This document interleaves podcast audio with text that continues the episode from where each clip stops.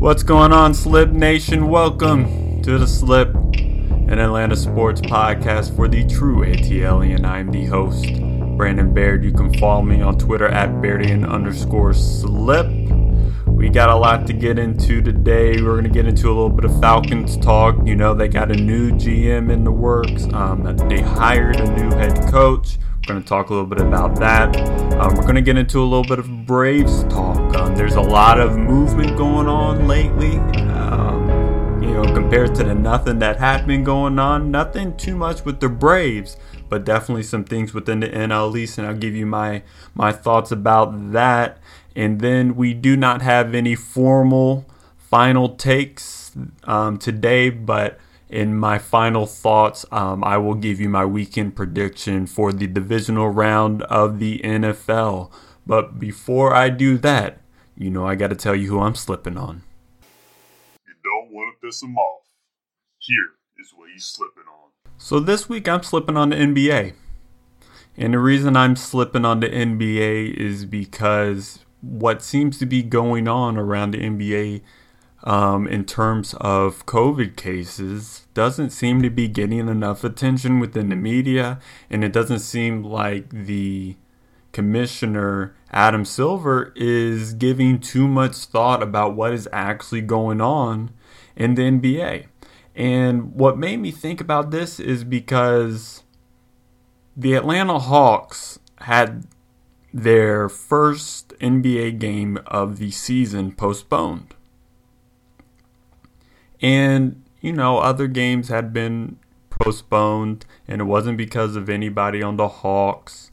But since March, last March of 2020, when COVID began and everything shut down and then sports were brought back, no Atlanta team has had any games postponed due to coronavirus, whether within the team or outside the team. Now, that does not mean that there have not been players that have um, contracted the virus. It doesn't mean that some, there's some players that may have had to sit out. Of course, Freddie Freeman had to sit out for a little bit.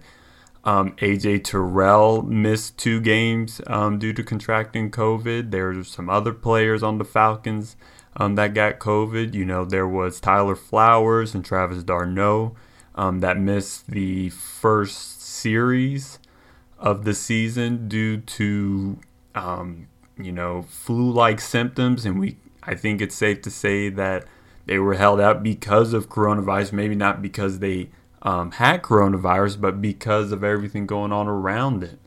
Um, so even with all those things, games have not been postponed. Now, the difference between the NBA and any other league is that there are, of course, less players per team. When you think about an NFL team, you have a 53 man active roster.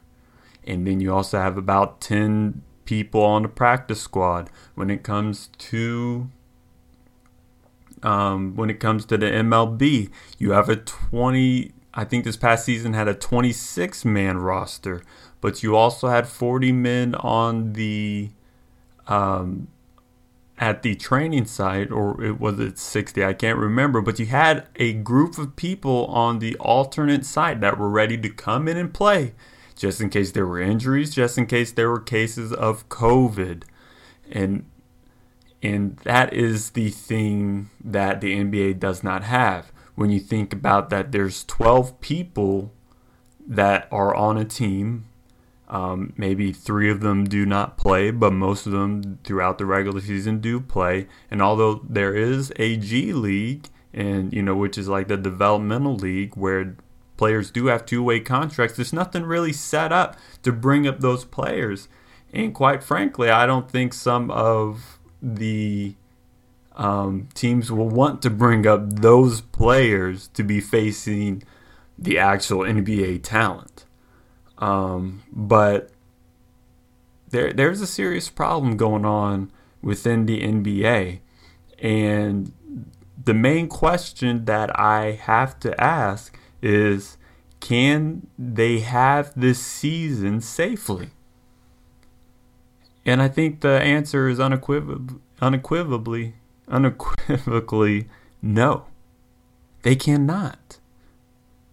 Now, the U.S., um, when you look at their rate of coronavirus testing, is 7.2%. Now, that is the total confirmed case of coronavirus um, compared to the population of U.S., going back to when testing first started. So let's look at the NBA. Since January 6th, the rate of of players having to sit out because testing positive for coronavirus is 3.2%. That's entirely too high. And what makes me think of this is that they pretend that they can just kind of push through these like the NFL has and the MLB has. And I'm not even saying that it's right that they have pushed through this, but they knew that these were the risks that were taken, just as college football knew the risks that they were taking when doing this.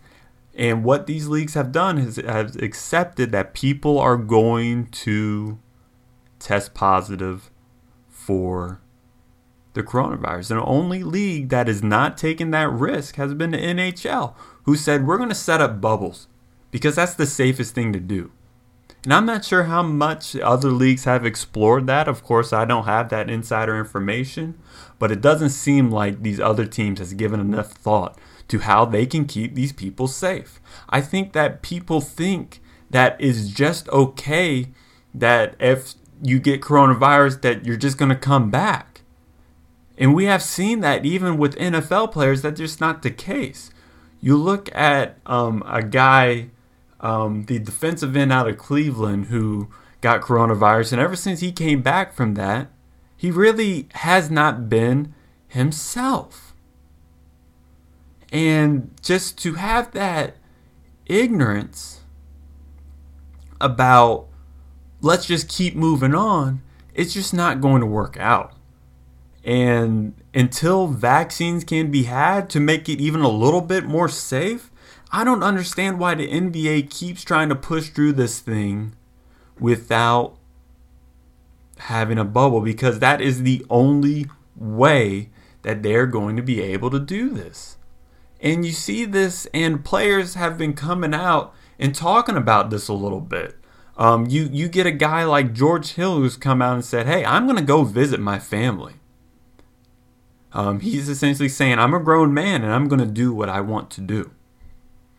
And now I don't think that is the most mature thing to say, but then he followed up with something that is a little bit more damning, which I completely agree with. And this is what he said if it's that serious, if it's that serious, we shouldn't be playing. And what Adam Silver and the rest of the commissioner's office really need to consider is that if coronavirus is that serious, which it is, they don't need to be playing without a bubble. And then you get people like Karl-Anthony Towns, who has had multiple family members die of coronavirus. And he recently just tested positive for coronavirus as well. And this is what he said on on his Twitter. Prior to tonight's game, I received yet another awful call that I tested positive for COVID. I will immediately isolate and follow every protocol. I pray every day that this nightmare of a virus will subside, and I beg everyone to continue to take it seriously by taking all the necessary precautions. We cannot stop the spread of this virus alone, and it must be a group effort by all of us. And the saddest part about that is that he has had so many close family members die of this, just as so many Americans have had family members die of this virus and it doesn't seem like the NBA is taking it serious serious enough. Because if they were actually taking it serious, then they would do something like create a bubble or multiple bubbles so that these players can play safely. Otherwise, they shouldn't be playing at all. When the NBA first came back and they had a bubble, they were leaders. And ever since they came onto this new season, the 2020 the 2021 season, they have now become followers, following in the poor footsteps that did not seem effective that the NFL and the MLB had. You're listening to the slip with Brandon Baird. All right, party people, it's time to get into a little bit of Falcons talk. And of course, this is the time where it's the off season. It's possibly the greatest time of the season because you're rebuilding your team. You know, you're thinking next year is going to be the year. Everybody's happy. There's no way to lose the off season. There really isn't. I mean, of course, there could be moves that can't that maybe should have been made that you wish had been made, but that's not losing the off season. Because the off season is the time for renewed spirits. And that's what I'm going to be doing because the Falcons have done just that and they have renewed my spirits. I'm coming in a little bit more logical, even more logical than I had before. Um, because the Falcons are on the pathway to getting a new GM and they have already hired their head coach. Now, the Falcons are expected to be hiring uh, Terry Fontenot, the director of pro scouting from the Saints. And I absolutely love this hire because he has been with the Saints since 2008. And he started out as a, a scouting intern and then he continued to work his way. I, I personally love those stories of when someone comes into an organization um, from the bottom and then start building their, their way up. And that's exactly what he has done. And if you look at what the Saints have done in terms of scouting and building up their offense, in terms of the weapons that they have, from Alvin Kamara to Michael Thomas, even though Michael Thomas is not as good as some people think he is. Um, but then when you look at the defensive side, when they were a team that was um, in the bottom third of the bottom third of the league um, in 2016. When you look at what they were then, and then you look at what their defense looks like now, and a defense that has terrorized the Falcons over the past two seasons and giving up so many sacks per game that it's absolutely ridiculous that this gives me hope that they'll be able to build through the draft and build that defense through the draft so that you aren't trying to go out and thinking that you're a piece away like Dimitroff has been doing for the past three seasons. Because that's the thing. The Falcons are not a piece away. And, you know, another thing that I feel like Terry Fontenot will also be able to do is that he'll be able to handle the t- a tough cap situation. The Saints have been in cap hell for the past five seasons, and they somehow every single season seem to be able to add a piece or two that actually helps their team out. And I think that with that kind of knowledge and that kind of experience and being around the people um, that where the Saints were actually able to do that, that I do think that that is going to bode well for the Falcons. Now, this hiring has not been official because the Saints are, of course, still in the playoffs. Um, now, once the Saints are out of the playoffs, the Falcons and Terry Fontenot can make it official. Or if the Saints grant Terry Fontenot permission to sign with other teams, then that can happen. But honestly, it's the Saints. They're a bunch of bums. They're a bunch of knuckleheads. I don't see them granting permission to their arch rival. I mean, I just don't see it. So we're going to have to wait to when the Saints are out of the playoffs. And, you know, we'll, we'll see when that is. Now, what the Falcons were able to do is hire their head coach. And they hired Arthur Smith, who was the offensive coordinator for the Titans. And I think this is a great hire. Now, I think y'all already know my thoughts that I wish they would have signed Eric Bieniemy. Um, I think that he is the offensive mind um, that is what we are looking for within the Falcons. He's he's a, he is a guy that runs the West Coast offense and has learned from Andy Reid. But we also have to look at Arthur Smith and say, hey, this is a guy that is a very good hire too. He does run the West Coast offense. Um, it's that Shanahan style of offense. It's that Sean McVay um, style of offense. And for the Titans over the past two seasons, when Arthur Smith had taken over the play calling and been doing his thing, it has been really working out well. I mean, you look at any person that is able to take Ryan Tannehill, who we didn't know he was good or bad in Miami. He was definitely average at best to a guy who is almost on the precipice of being an MVP guy who definitely should be considerations. Although I do think there are other people that have played better than him, but to even be considered that, like, hey, in any other year, that is a guy who could win the MVP.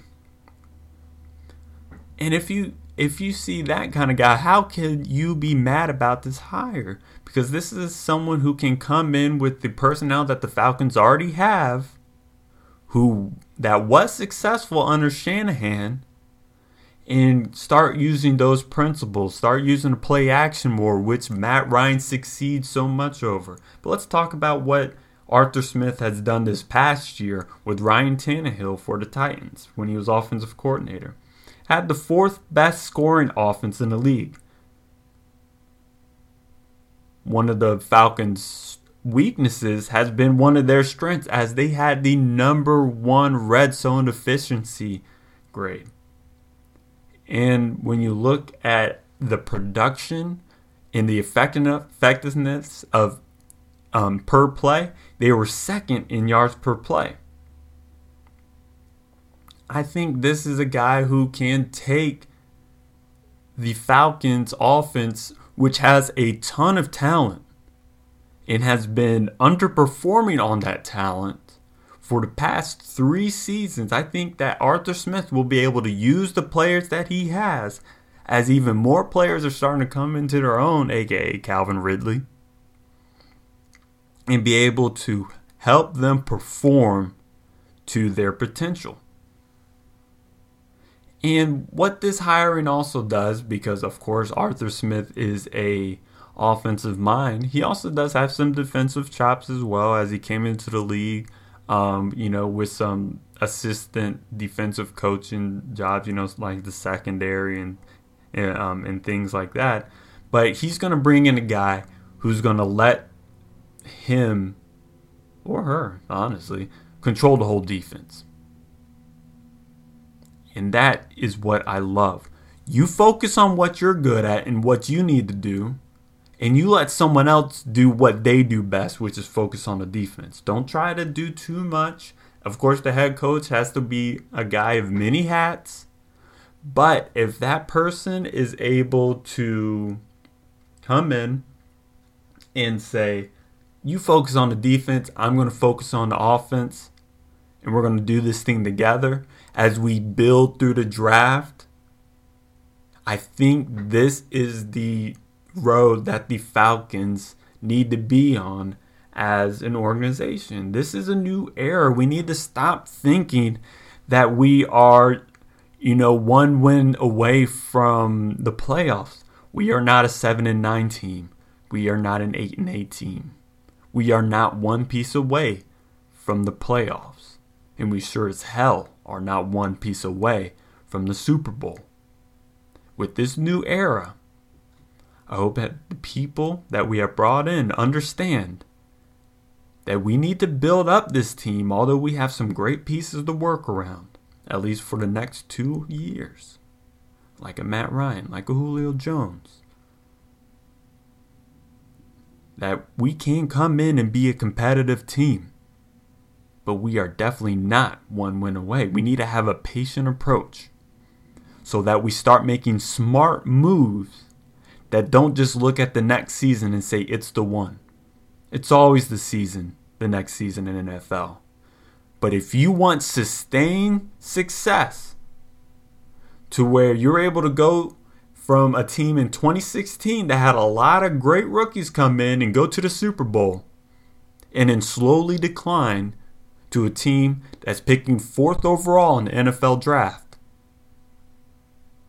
then you need to have that pace and approach so that the potential of this team can actually come to fruition. You're listening to The Slip with Brandon Baird. All right, Slip Nation, welcome back to The Slip. It's time to get into a little bit of Braves talk, and it's been a while since we had a little Braves talk because there really hasn't been anything to talk about. Um, you know, there really hasn't been any news. I mean, I think the one thing that we are still waiting on is Ozuna news, um, which you know my thoughts that I don't care if there's a DH or not, they need that man in the lineup. Um, but the thing is, the reason why I want to go into a little bit of Braves talk is because there's been a lot of movement around the NL East. And I want to let y'all know if it's actually going to shake some things up.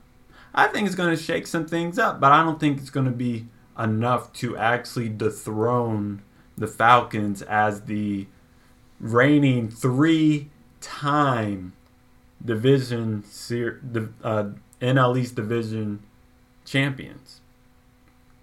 Um, you see that the Nationals have made some moves that um, you know they have signed Kyle Schwarber. They have traded for Josh Bell, and I think those are pretty good moves. Um, those are guys who can um, bring some some power bats and can stabilize that lineup a little bit. That is already pretty good. Hmm, excuse me, had something in my throat. Um, that is already pretty good with a Soto and a Trey Turner, and they do have pieces um, that they're pretty good. And of course, you cannot count out the Nationals pitching staff. Now, that's going to be a good team. Um, so they got a little bit better, but the pieces that they added are also coming off of mediocre seasons. Those are not pieces that are guaranteed to actually do some damage. Um, you know, I think they are sh- kind of shots in the dark on what could happen. I do think they are good shots for them, but you know, it, that's a wait to see um, what they can do. And then you got the Phillies over here bolstering their bullpen as they signed Archie Bradley to a three year deal. Um, that's a team that definitely needs um, some bullpen help, and they, you know, made some moves last year, but it's a little too late. Their offense is a little too bad um, and a little too inconsistent. Um, and they also don't know if Realmuto is going to be back. They did offer him a $100 million for over five years, but you know, we have yet to see if he actually wants to be back with the Phillies. So who knows where the Philly situation is going to be, and if they lose Real, Realmuto, I don't think Bryce Harper is the player that is just going to be able to carry a team. Um, you know, he's not even a top four outfielder in the National League anymore. Now, that's not saying he's a bad player, but but you but you know, you get a guy like Mike Trout who is one of the best players, if not the best player in the league. And he can't carry a team to the playoffs even in a 60 game season with expanded playoffs. I don't think Bryce Harper is going to be able to do that either. So that Realmuto is going to be a big shot. Those question marks are reasons why they probably will not be able to throne the Braves. And then the biggest news over this past week is that Lindor has finally been traded to the Mets. And I think that is a move that everybody had been waiting for.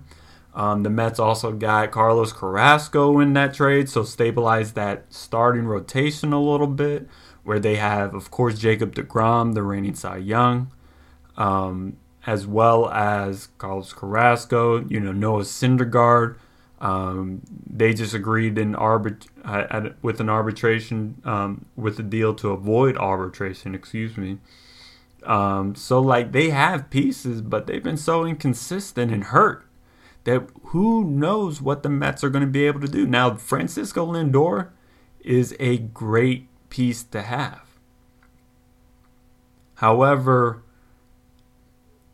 the Mets, just like every other NL East team that's not the Braves, have a lot of question marks. Like, who else is going to be there to help Francisco Lindor? I think you can say that Pete Alonso can have a, a bounce back season, but maybe not. Who knows? He looked bad last year. After leading the National League in home runs in his rookie season, he took a tremendous step back. And once again, it's a 60 game season. Maybe he would have been able to regain some of that. But, like, he wasn't even an average player last year. He looked lost. They do have Michael Conforto, who has been up and down. Um, they do have Dominic Smith, who looked pretty good. They have that other guy that I can't remember his name, who was able to provide some pop. But when you think about them as a group, you know how I talked about LeBron when he was in Cleveland. It's going to be Francisco Lindor in the Bada Binks. That's what I see with him. It's just going to be Francisco Lindor and the Bada Binks chasing after the New York crown, which they will never be able to take from the Yankees. And they sure as hell aren't going to be able to take that crown from the Braves.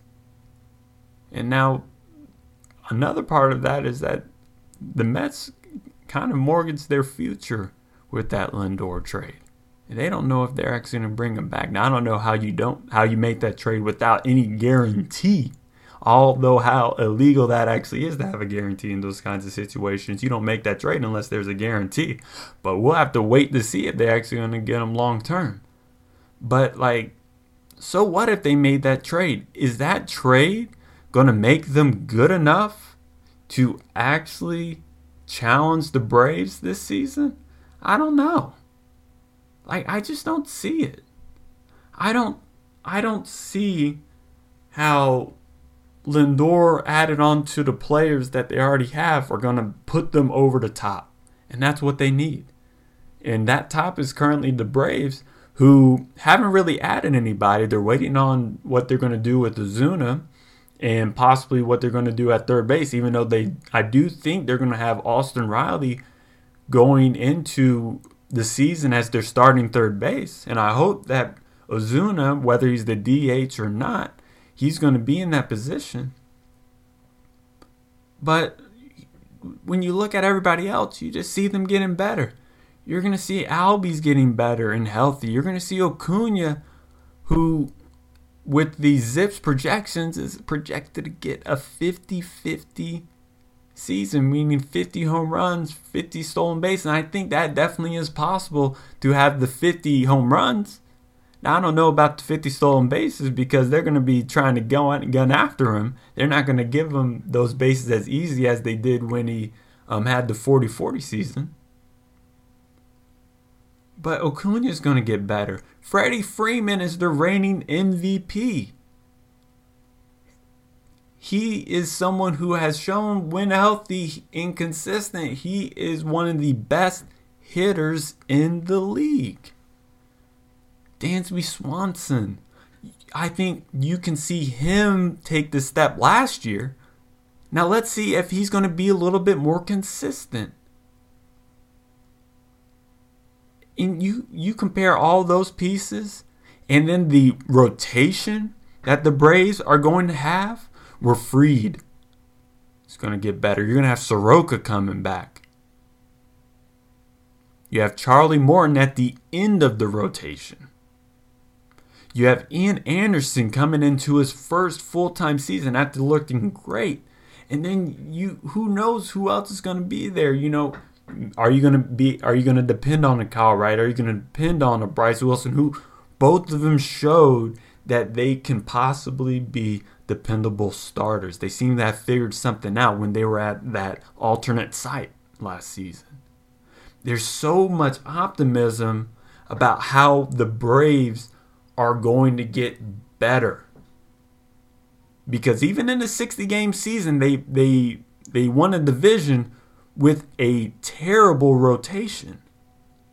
And I say a terrible rotation because for most of the season you could only depend on one guy. Especially after Soroka went down with his Achilles injury. You're throwing out guys who are giving up five runs an inning. Couldn't even throw over 90 now. You know that I'm not saying that you got to throw 100 to be successful, but you know the, you they they they were not in their spots well enough to be throwing 89 in the big leagues. This Atlanta Braves team is only going to get better. And they're going to be led by that guy Acuna, who has the highest outfield ZiPS projection, above Juan Soto, above Mookie Betts, and above Mike Trout. And it's because of all the things that he does with his speed, with out with the possibilities of those stolen bases, with the possibility of the power that he has as he only continues to grow. Acuna's not even close to his prime yet. And that's a scary thought to have. So you, you're telling me these little dinks and dunks that are going around the NL East to try to bolster that team when the Braves hadn't even finished what their offseason goals were and solidified as that team is expected to get a lot better, which I don't think you can really depend on with some of these other teams, where they're dependent on some older people. So when you when you come to me saying, "Oh, we got Josh Bell," "Oh, we got Francisco Lindor," "We got Carlos Carrasco," I don't care. You still aren't going to be enough for this Braves team that is young, talented, and getting better every single season. This is The Slip with Brandon Baird. All right, so I'm gonna try to do a little something new. Um, just something a little bit more fun to keep the uh, Slip Nation engaged. Is I'm gonna start making some predictions. I don't think there's any better time to make predictions um, going forward. And I'm going to keep a spreadsheet of all my predictions, and it's going to be a rolling tally of um, what I get right, what I get wrong. Um, so it, it's going to be pretty exciting, and this is how I'm going to do it. Um, I'm going to let you know if I'm going to be doing it straight up or if I'm going to be doing it against the spread. I think with Maryland, um, you know, the sports betting is, is becoming has become legalized. That's been voted in. Um, meaning, you know, once they figure out where those taxes are going to go to, that you'll be able to actually bet on sports in Maryland. Um, where I'm at, of course, Georgia is probably on the way as there as well. But I, I think it'll be just a fun thing to keep um, a tally of.